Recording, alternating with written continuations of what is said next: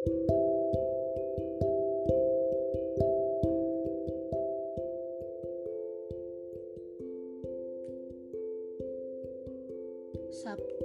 18 April 2020 Karantina diri hari ke-35 Gue merupakan tipe orang yang suka bermain aman dalam berkomunikasi dan merespon orang lain dalam keseharian gue. Dengan artian, gue banyak menghindari adanya perbuatan yang menyebabkan konflik dengan orang lain.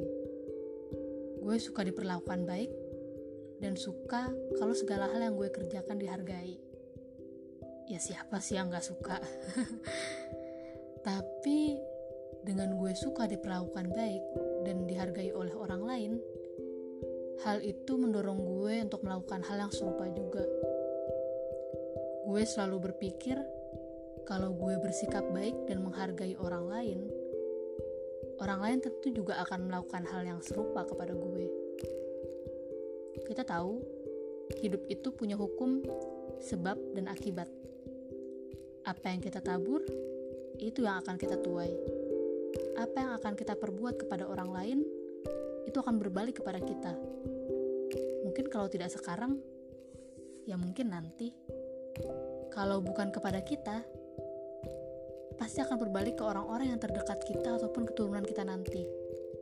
Jadi gue selalu berprinsip pada tetap berusaha memperlakukan orang lain sebagaimana gue ingin dilaku, diperlakukan. Walaupun pada prakteknya, mungkin saja ketika kita berbuat baik ke orang lain, dia tidak memberikan timbal balik yang bagus kepada kita. Tapi, ingat, terus bekerja dengan caranya dan selalu membersamai orang-orang yang melakukan hal baik pada sesama. Jika orang lain yang menerima kebaikan kita tidak merespon dengan hal yang serupa, pasti kita akan mendapatkan kebaikan justru dari orang lain yang mungkin kita tidak sangka-sangka. Menghargai orang lain itu tingkatannya ada banyak dalam kehidupan sehari-hari. Dan justru menghargai orang lain pada tingkatan yang paling rendah malah sering dilupa dan ditinggalkan. Jangan jauh-jauh untuk mencari tahu cara menghargai orang lain. Karena menghargai orang lain yang paling gampang dan paling sederhana sebenarnya adalah dengan mengatakan maaf, terima kasih, dan tolong. Bagi gue pribadi, ketika gue bisa menyelesaikan sesuatu untuk orang lain atau membantu mencari solusi bagi masalah orang lain, dan orang yang bersangkutan mengucapkan terima kasih, itu adalah apresiasi yang membuat gue selalu semangat untuk membantu orang tersebut jika di lain waktu ada masalah atau butuh bantuan lagi. Mungkin bagi orang yang selalu mengucapkan terima kasih ke gue ketika gue bisa membantu pekerjaan atau mencari solusi dari masalah mereka, terima kasih itu ketika mereka ucapkan mungkin tidak terlalu berarti atau hanya angin lalu bagi mereka. Tapi bagi sudut pandang gue sebagai penerimanya, itu berarti banyak untuk kehidupan gue yang sekarang. Karena gue bisa merasa, oh ternyata bantuan atau apa yang udah gue kerjain gak sia-sia ya.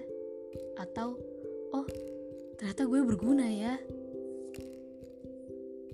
Dan itu meningkatkan kepercayaan diri gue karena ucapan terima kasih bagi gue juga menghadirkan eksistensi diri bahwa gue ada dan masih merasa berguna karena masih bisa memberi impact untuk orang lain. Maka dari itu, gue selalu mencoba untuk berterima kasih sekecil apa pun bantuan orang lain yang diberikan ke gue.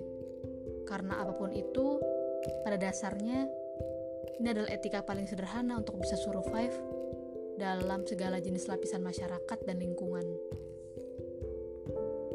Berterima kasih kepada orang lain bagi gue pribadi bukan hanya sekedar ucapan. Ini juga untuk menunjukkan kepada orang lain bahwa diri gue atau orang yang membutuhkan bantuan menghormati mereka dan secara tidak langsung memberitahu bahwa upaya yang mereka lakukan tidak sia-sia. Karena kita nggak pernah tahu usaha apa yang orang lain keluarkan untuk membantu kita. Sehingga terima kasih merupakan hal yang sangat mulia. Sebenarnya ada begitu banyak kebiasaan atau etika yang sederhana namun penting untuk diterapkan supaya orang lain merasa lebih dihargai.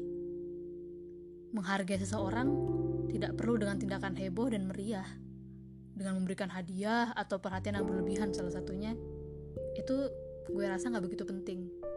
Namun, untuk menghargai orang lain, bisa dimulai oleh kita sendiri dengan melakukan hal-hal kecil dan sederhana, tapi bisa jadi besar dampaknya di kemudian hari. Bagi gue, ucapan terima kasih pun tentunya sepaket dengan perkataan tolong.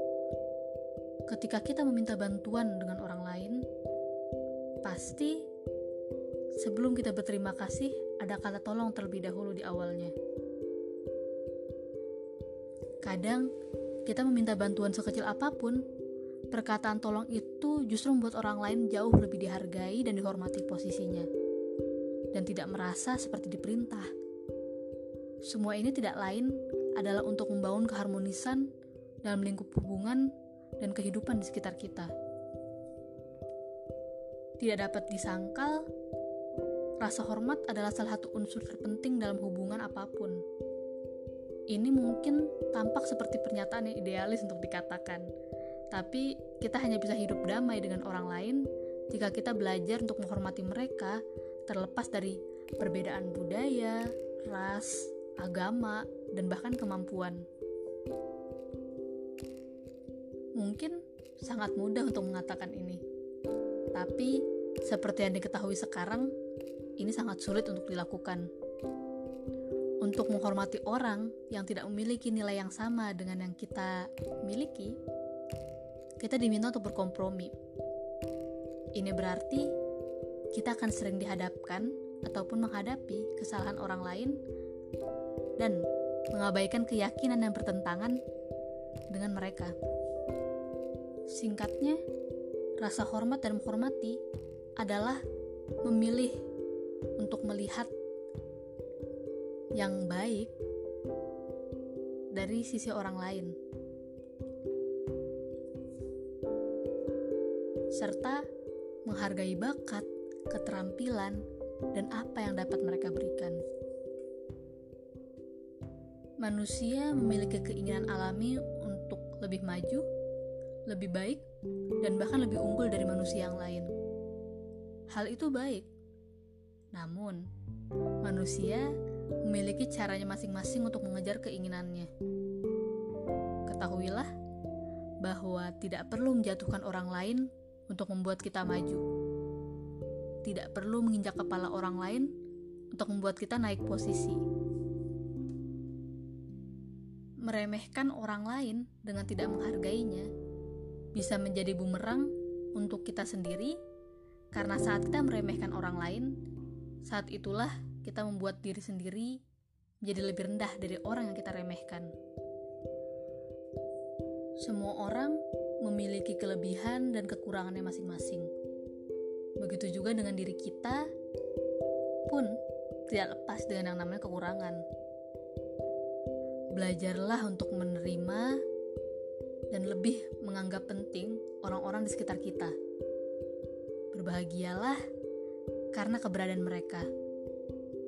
Terima setiap masukan dan teguran yang mereka berikan, karena sebenarnya tidak ada manusia mana pun yang lebih tinggi kedudukannya dari manusia yang lain.